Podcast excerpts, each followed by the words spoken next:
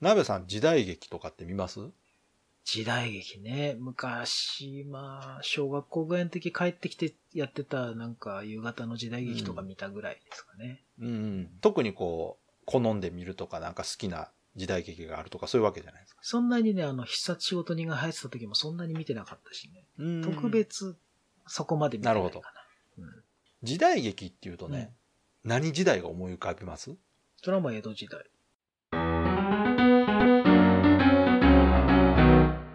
ですよね。で、江戸時代って結構時代劇で一番うん。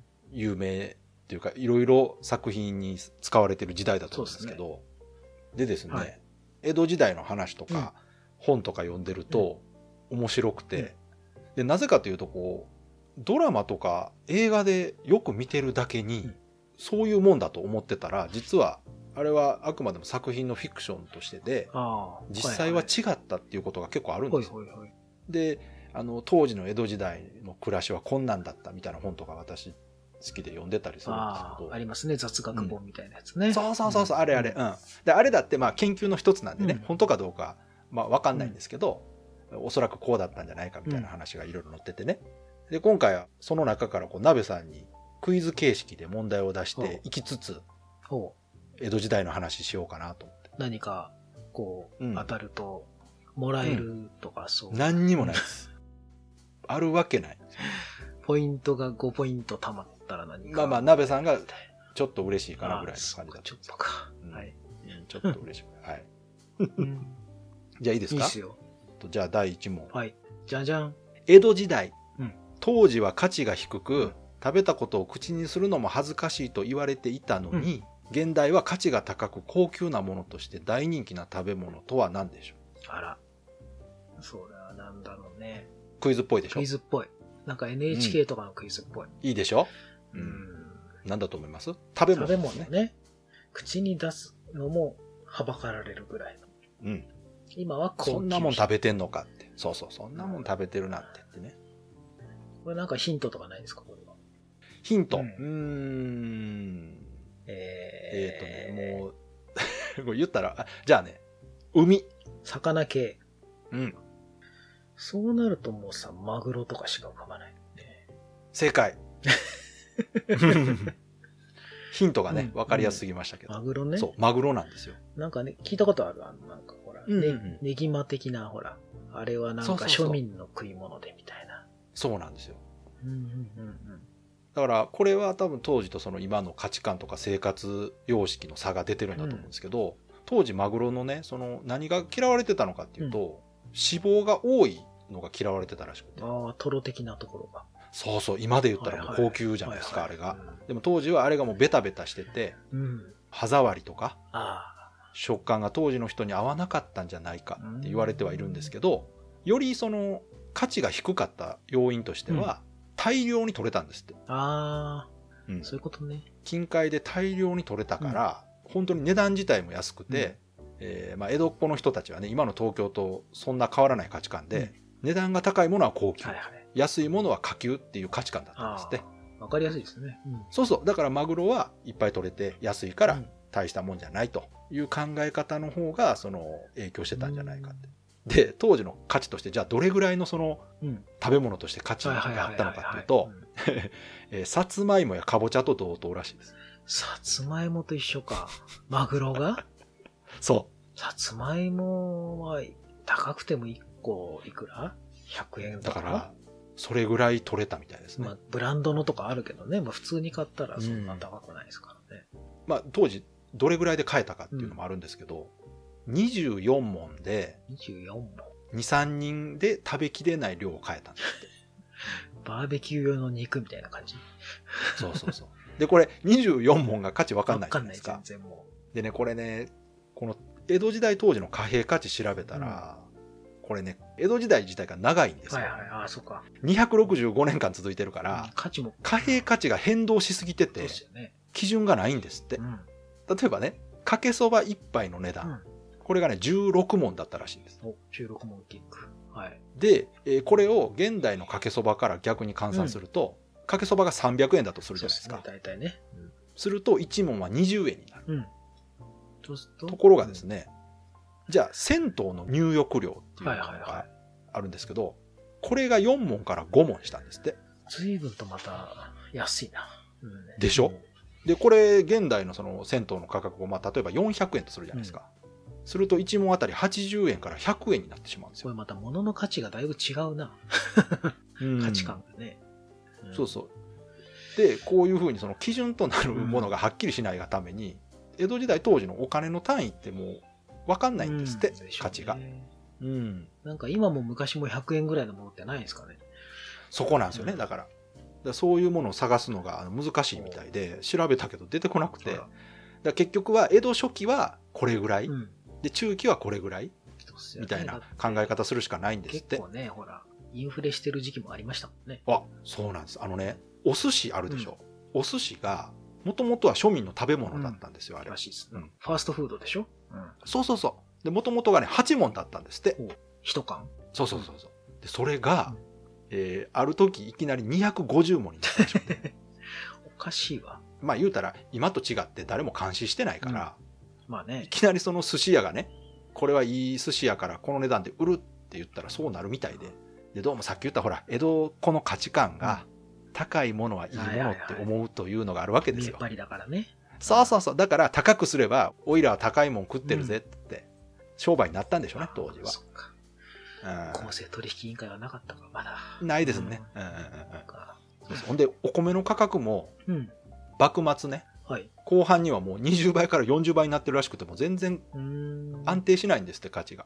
まあ、江戸時代のお金で一番有名なのが、一両ってあるじゃないですか、はいはいはい小判か、うんあれの価値はじゃあいくらだっていうね。大判あれか。そうそうそう、一両。治療ね。だってどうかな。これ、えーちなみにねう、ん一両は銀60文 目。わかんねえな。銀ってね、あの四角いお金があはいるんではいすよ。はい。わかるわかうるん。あれが60文目で、えーうん門で言うと4000文で一両らしいです。 ん ?4000 問で。 4000文。で、1両で一両16問目が1両60文。 60問目。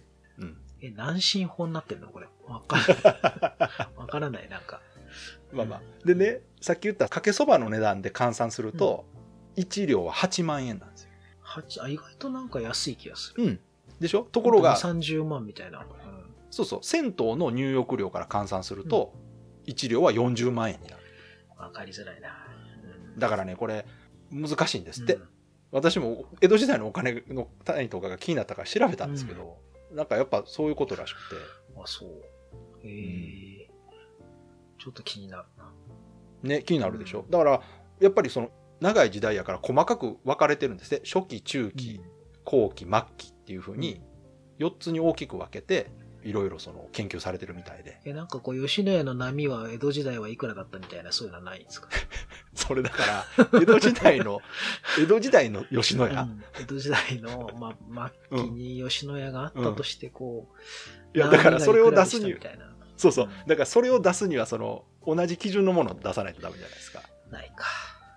だからさっき言ったそのかけそばの値段を今に置き換えたらこうなるし、うんっていうそのそれぞれのものの価値がやっぱ違いすぎててでビッグマックが何問目でしたみた いな、そういう。だからそ れをそれを調べるためにはまず基準を作らないとダメなんですけどその基準自体がやっぱはっきりしないんですダっメて、か。うん、今と同じものの価値観っていうものがやっぱ設定しにくいらしくてまあでも8万からじゃあ40万だから、まあ真ん中取って20万ぐらいとし、まあねしてそれそれぐらいでもいいんじゃないです20かね、万ちょいぐらいとして、うんよくあの時代劇に出てくるお菓子の下に入ってる小判。あいやすごい額ですあれだって何枚ぐらい固まってましたっけど、10枚ぐらい重なってましたっけあれ多分そうでしょうね紙10でこう枚以上の塊でねしょうまねとめてますよね、それが、が6個ぐらい入ってますよね、大抵ね。うんうんうんすげえ額じゃないですか、賄賂。うんねええそんな、つうかあんなモテんのかっていうぐらいのね。いや相当重いんじゃないですか、ね重いっ、すよ、金は。本当に。金ですもんね仕事で金の延べ棒みたいの持ったことありますけど。あ本物、うん本物。やっぱ重いよ。あのインゴットそってう、インやゴつッですト、インかゴット。撮影、おー撮す影ごい用にインゴット。うんあれ重いんすわ。いやでも大変でしょうね持ち運びねそう。傷つくし。金の菓子でございますってもう菓子の重さじゃないですそう菓子のよ重さじゃないし、あんな簡単に片手で持てないから。あんだけ金入ってたら。すげえな、あいつら。マッチョだな。うん。いいですかじゃあ次の問題、はい第2問。第2問江戸時代江戸っ子たちの憧れの的として人気があり、うんその人気が行き過ぎて宗教になって、おそのあまりの勢いに危機感を抱いた幕府から禁止令が出されることがありましたさてその憧れの的とは何でしょう職業的なえっ、とこれはですね物ですねもの ?YouTuber じゃねえんだな。なん人ではないです人ではない。はい憧れのまっとうが、え、でも物が宗教になっちゃった。えー、これねダメだ、今頭の中ヒカキンとかそんなしか出てこないわ。これね あのー、なんでしょうね物当時の人はほぼ全員が見たことがあるものです江戸時代の人が全員見たことある。見たことがあるとか見えたものですね見えたものまあもうここまで来たと ?UFO も ?UFO? 何 見えたって。何見えるもの見える江戸時代の人たち江戸に住んでる人たちが見えるものあ、江戸城ってこと天守閣とかじゃなくて。まあだからほらさっき言ったヒカキンとかもそうじゃないですかみんなが見れるから、みんなの憧れを集められるわけじゃないですか江戸の人がみんなが見れるものうん見れた上で、うわすごいなと思うものですね隅田川の花火大会じゃないでしょあーでも惜しいなそういう感じのものなんですそういうが感じゃあじゃあもう一個いきましょうか、えーこれヒントどう言ったらいいかな、日本一のもので あ、すそしたらもう富士山じゃない の正解 富士山あ、でそうすか、東京から見えるもんね。そうそうそうーん。当時ねやっぱ江戸市内のあちこちからうん。富士山が見えたんですってでやっぱり当時の人からしてもすごい存在じゃないですか、で憧れの的だったんですけど、結局そのまあまあだから宗教になるってそういうことじゃないですかうん。みんなが憧れ敬い奉ることでまあ宗教になるんですが、まあままああそれを利用した人間がいたわけですよいたんだ。で当時の江戸の人たちの富士山に対するものっていうのはユートピア的なものとして考えてたみたいであ、あそこに理想郷があると。そうそうだから見えるけど行けない場所みたいなね、うーん。うん、で行ったらなんかすごいいうイメージがあったことを利用して、うん。富士港っていう団体が作られたんですね当時富士通富士富士港港 なんかどっかの会社みたいですね。なんかありそうだ。港はねあの大学の授業の講義の講ですああ、富士工業とかそういうんじゃなくて。違う違ううで公の意味がその民族宗教におけるんうん。宗教行事を行う結社とか団体のことを公って言うネんですズよミ講の講だね。そうね、はいはいで富士公っていう団体ができてでその団体のまあトップなりが、えー私は弥勒の生まれ変わりであるみたいなことをまあうん今頭の中にカタカナで藤子っていうロゴが出ちゃったんだよ ね。今で、なんか怪しいなんか大橋巨泉みたいなさ、感じの人がさ、めっちゃ笑顔でこう笑って、我が藤子にどうぞみたいな。あの弥勒菩薩になぞらえて自分のことを弥勒って言ってでその弥勒っていうのが当て字でね、うん体を表すあの身体の身と、えー禄が武士の受ける給料のあーはいはい禄、六ね。禄をはむっていうのね、その2つで弥勒って呼んでたらしいです。あーなんか昔からいるんだな、そういう YouTuber みたいなやつ。そうそうそうそういやもう何でもそうなんですよ。そうで当初はね、まあ、その団体で活動してるだけなら別に問題なかったんですけど、それがあの町人出身の行者っていうか、うんあの修験道の修行する人いるでしょ、はいはいはいああいう人らとつながって支部がどんどん増えたんですってあー来た。うんで勢力がやっぱどんどん大きくなっていったから、幕府がこれやばいんちゃうかとやばいね。これでほらやっぱ天下取りじゃないけどそのうちお元気ですかとか言いそうですね。大丈夫ですか うんだから、やっぱう、んその、権力者としては怖いじゃないですか。そういう組織ができると。なので、禁止令が何度も出たんですって。えー富士山の、うん富士山を宗教にすいやだかるら富士山をそう、ん崇めるっていうことをね。で、当時、その、富士山は見えるけど、やっぱ実際行けない場所なんで、えー実はミニチュア富士山っていうのが江戸のあちこちに作られたん ですって。もうこのう辺んなんもか今今のと日あん本までり、変わらない、ね、そうそう、変わらないでしょ、んで、このね、ミニチュア富士山っていうのが本当にたくさんあったらしくて、現存してるものはもうないらしいんですけそれはどのぐらいど、の大きさなんですかミニチュア富士そ山う、気になるでしょ、あのね、えー家の庭にあるよううんなものから、高さ5メートルのものとか、あとはもうちょっと山に近いものとかもあったらしいですけど、まあ人工で作るもんですから。おー庭にこうなんだあの枯山水とかの森砂ぐらいのそ感うじそうそうそう、うんあれぐらいのもんだったみたいです。えうんー、神棚に置くちっちゃいミニ富士山ミニチュアみたいんじゃないんだまあ、そこまでじゃなくて、一応実際に登れるぐらいのサイズあの登れるんだものはあったみたいで。そうそうそう。でね、これ面白いのがね、う山岳信仰ってうんあるじゃないですか。あれだと、あの、女人禁制で女性は入れないんですよ、うん山に。うんでも、ミニ富士山は女の人でも登れるから人気があったんですって、当時。うん、なんか面白いでしょ、これもね。やっぱあれかな、人気の原型師とかいたのかな。いや、この辺だから誰かがやって流行ったらみんな真似してたんじゃないですかね。こう。あの人に作ってもらったんだよ、みたいな。そうそうそうマジでいや、あったんじゃないですか。いや、だから本当に今と変わらないんだなと思ってね、流行りとかそういう。リボルテック富士みたいなのが多分あって さ、 原型師、何々です。そうそう、あの人の作る富士はいいね、みたいなね。やあの人もうん5年待ちだよ、みたいな。あったのかもしれないですね、確かにね。に。いいなうん見た目がね、どれぐらいのものちょっかと似たい。わかんないですけどね。うんえーで、まあ、さっき言ったあの禁止令っていうのも、そうのん実はそこまで厳しいもんじゃなくて、まあ、死人が出るほどの弾圧とかそういうものはなかったらしいです。ああ踏み絵したりはしなかったんだ。踏み絵、まあまあ踏み絵さすがにねみたいなこと。うん多分注意ぐらいだったんじゃないですかね。うんああんま調子乗るなよみたいなね、自粛要請だ。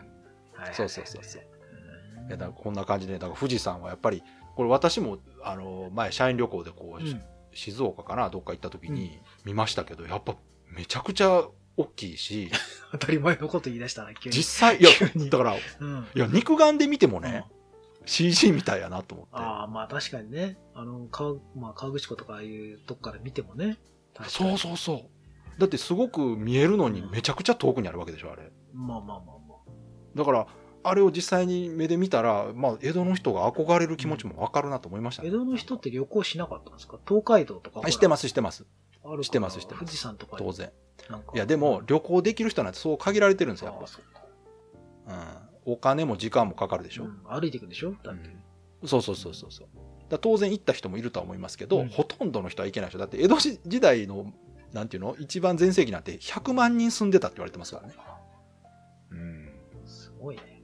そうそうこれ江戸のねだから人口も調べたらね、もう爆発的に増えとるんですようん。おうあの江戸ができる前ぐらいが6万人ぐらい住んでたらしいんですけど、で個数でいうと1万個、うんまあ、これでも結構多いなと思うんですけど、初期で15万から28万になって、もう中期になったら100万人に行ってたんじゃないかって政令指定都市だね。そうそうそうすそごういじゃないですかでこれ説としては結構いろいろあるみたいなんですよ100万人いなかったとか、いやもっといたとか、うん150万人ぐらいおったんちゃうかっていう人もいるけど、まあ、大体でも間取って100万ぐらいじゃないかっていう説が有力らしいんですけどねでこれ人口密度じゃあどれぐらいかって調べたら、100坪あたり平均9個100坪あたり9個。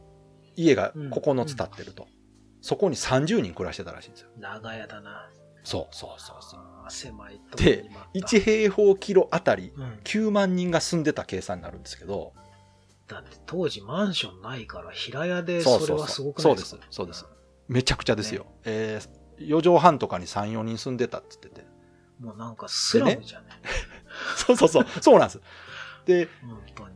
今の2020年の東京がね、東京の人口うをん1平方キロで割ると、6000人なんですって。うん。今の東は京。9万人ですよ。どう、 15倍。どうやって詰め込んだ今の東京の人口密度の15倍ってめちゃくちゃじゃないですかだいぶですよ。そう。でしょだから、もうすごい活気だったらしいんですよ。いや、活気っていうかなんかもう、常に密だね、もうね。 そうそうそうそう。常に人とぶつかってんじゃないかっていうぐらいの。で、まあ、この辺はね、その、まあ、ネガティブな話をすると、結局いろんなとこからも、江戸うにん人が流れ込んでたらしいんですよ。うん江戸に行けば、いい暮らしができるとかす、ごもいなう一緒です、今 と。一緒ですす。げえな。俺東京行って、そうそうそうそう。一旗あげんだ、みたいな。で、それで、うまくいく人もいれば、うまくいかなくなって、いつく人が いるじゃないですかはい。はいはい。あので、そういう人たちが暮らすのが長屋だったんですって。あ、そうなんだ。うん、で長屋っていうのはもう1日ずつお金払って住めるらしくてああ。じゃあ完全にもうあれじゃないですか、もう。言い方悪いけど、今の日雇いの人たちが住んでる、ほら、そうそああいう日一日いくらみたいなとこうそうそう夢抱いてこっち出てきてあ、そうなんだ。で長屋にどんどんどんど長屋ってそうなんだ。なんかあれがもう普通なのかと思ってた。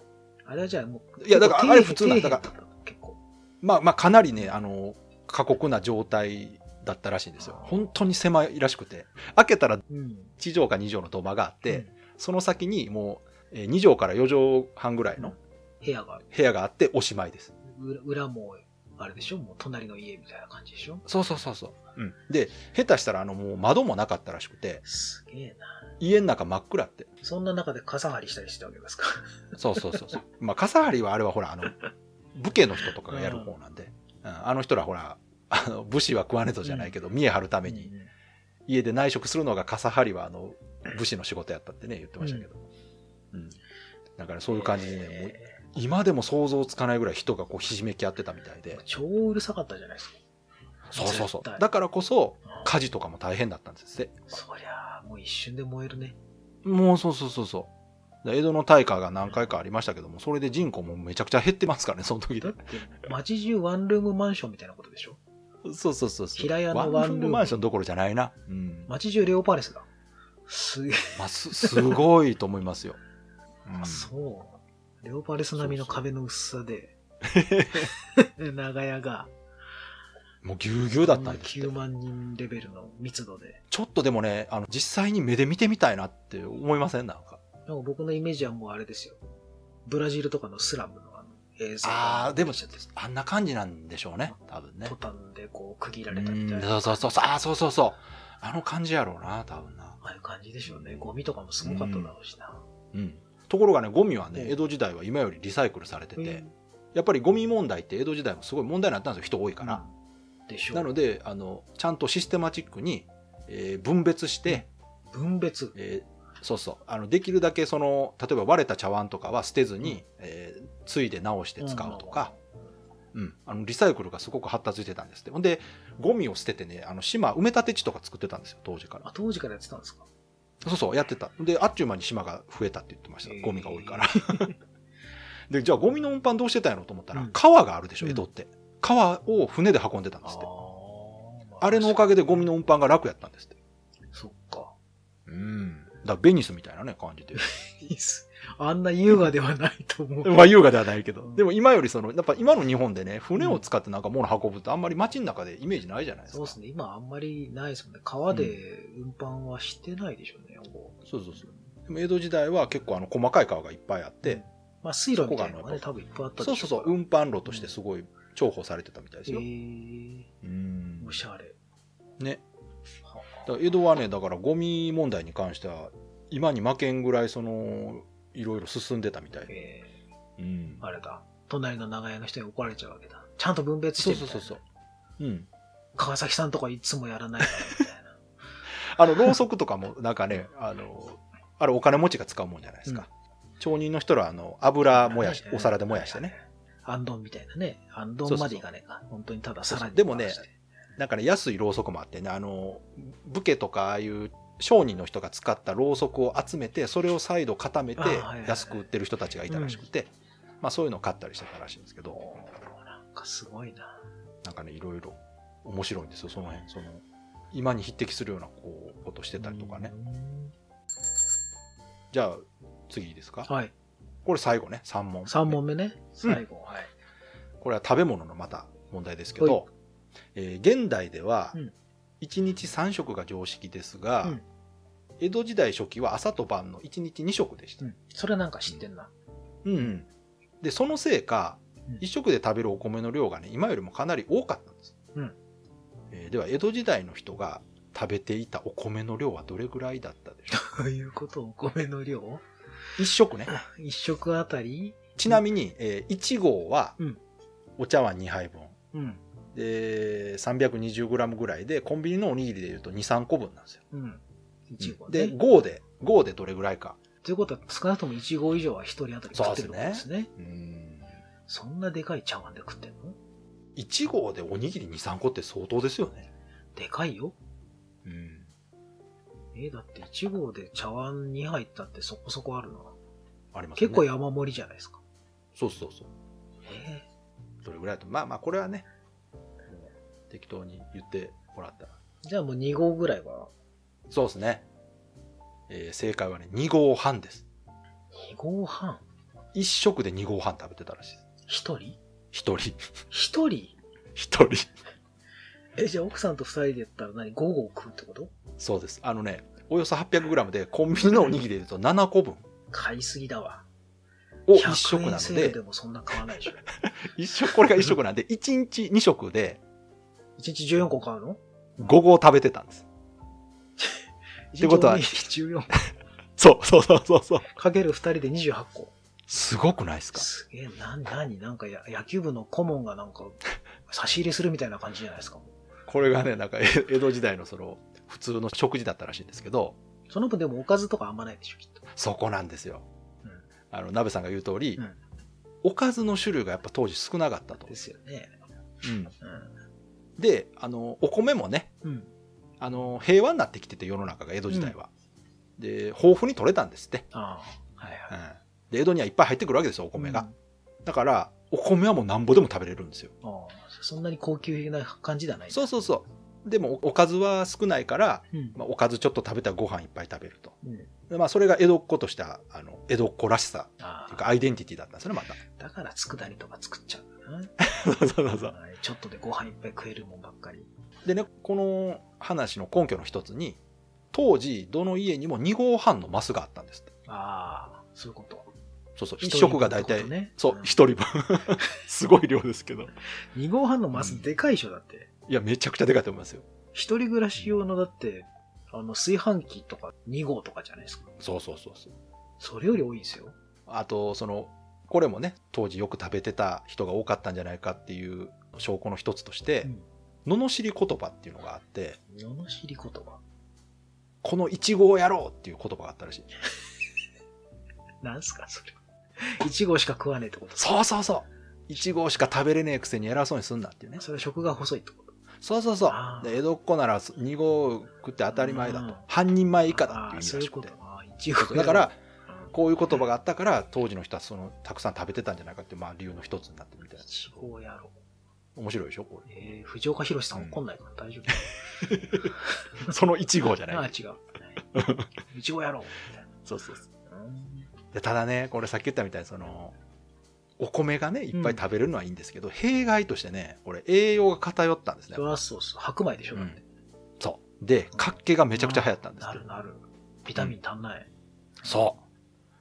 で、ところがね、これ当時ね、原因がわからんわけですよ。そらそうだ。うん。まさか、うん。毎日食べてるお米が原因やと思わないじゃないですか。そうね。しかもね、これ面白いのが、うんこの、まあ、角形っていうのが、うん江戸のシチューだけかかる人が多かったんですよ。ああ。白米がいっぱいあるんだな。そう。なので、江戸患いって言われたらしくて、おでね、これ、 まあ、病気になった人がね、ううん。ちょっとあの、当時として、うん。療養するために俺も田舎帰ってゆっくりするわってうん田舎帰ると、うん治るんですってそらそうだね。でなぜかというと、うん当時あの精米技術が発達したおかげで胚芽を取り除けたから、うん。江戸にはそのいわゆる白米、うん。灰が取り除いたお米ばっか食べてたわけですよ、ところが地方に行くと、うん灰が付きのものを食べてるんですよね、まあ、玄米ですわな。そうそうそうそう、うんでそれ食べてるおかげで地方の人たちは健康だったんですああ。都会病だね。そうやだね、なんか。これも今の東京っぽいでしょ、ん。何 それ。ファーストフードばっか食っちゃって痛風になるみたいそうな。そうだから贅沢な生活が生んだ皮肉やなってだからこれ当時もう江戸の人ら分からんわけですようん。なんでこんな病気になってんやろ俺っつうって、ん。飯いっぱい食ってんのにみたそいうな。そうい田舎行ったら治るわっつって治ってじゃあまた江戸帰ってきたらまた病気になる、呪いだ。ねで江戸患いっていうその粋な名前がね、うん。 そうなるわな粋。粋だったそうそうそうそうええこういうのがあってねなかなかその身近な話っていうか身近ななんていうかなそうんの設定ね時代劇とかで見てるにしては本当の生活ってよくわからないんで、うん。本当タイムマシーンとかがあったら江戸時代とか見てみたいな見てみたいね。確かに。言葉もね気になるんですよ本当にあんな時代劇で喋ってたみたいな言葉で喋って提た案んでベラボーめいて。ねえまあまあそれ江戸っ子江戸弁みたいな感じですけど、ねえあんな喋り方してたんかなといやーどうなんすかね。ねえ気になりますよねうん今と言葉通じんのかなとか、どうだろうん、う。通じるかな。意外と通じたりして。なんか変わった喋り方すんなとか思われるんでしょうねまあ日本語は日本語やから、ん。通じるとは思うけど。すごい方言だなみたいに言われるんですかね。ああ、おど前っから出てきたんどこの田舎だっ者てみたねい。なことね、言われるででしょうね。そっか。ええ面白い。江戸クイズ。そうなんですよ。もっと本当はいっぱいあったんですけど、うんクイズにするのが難しくて。そうでしょうね。うん。なかなかね、 そうそうそう。で、それに伴ってこう、うん。うん付随すること調べてたらもうこれで限界やった。そうでしょう。 まあまこれぜひね、あの、鍋さんももしよかったら、あ、うん鍋さんの好きなことをクイズ化してね。クイズにしてもらって私に出してもらえれば、そういいか。うん。考えとこうかな。ぜひ。うん、今回でもあれやな、フェードアウトで終わらんぐらい綺麗に終わってる。ねえ。 綺麗に。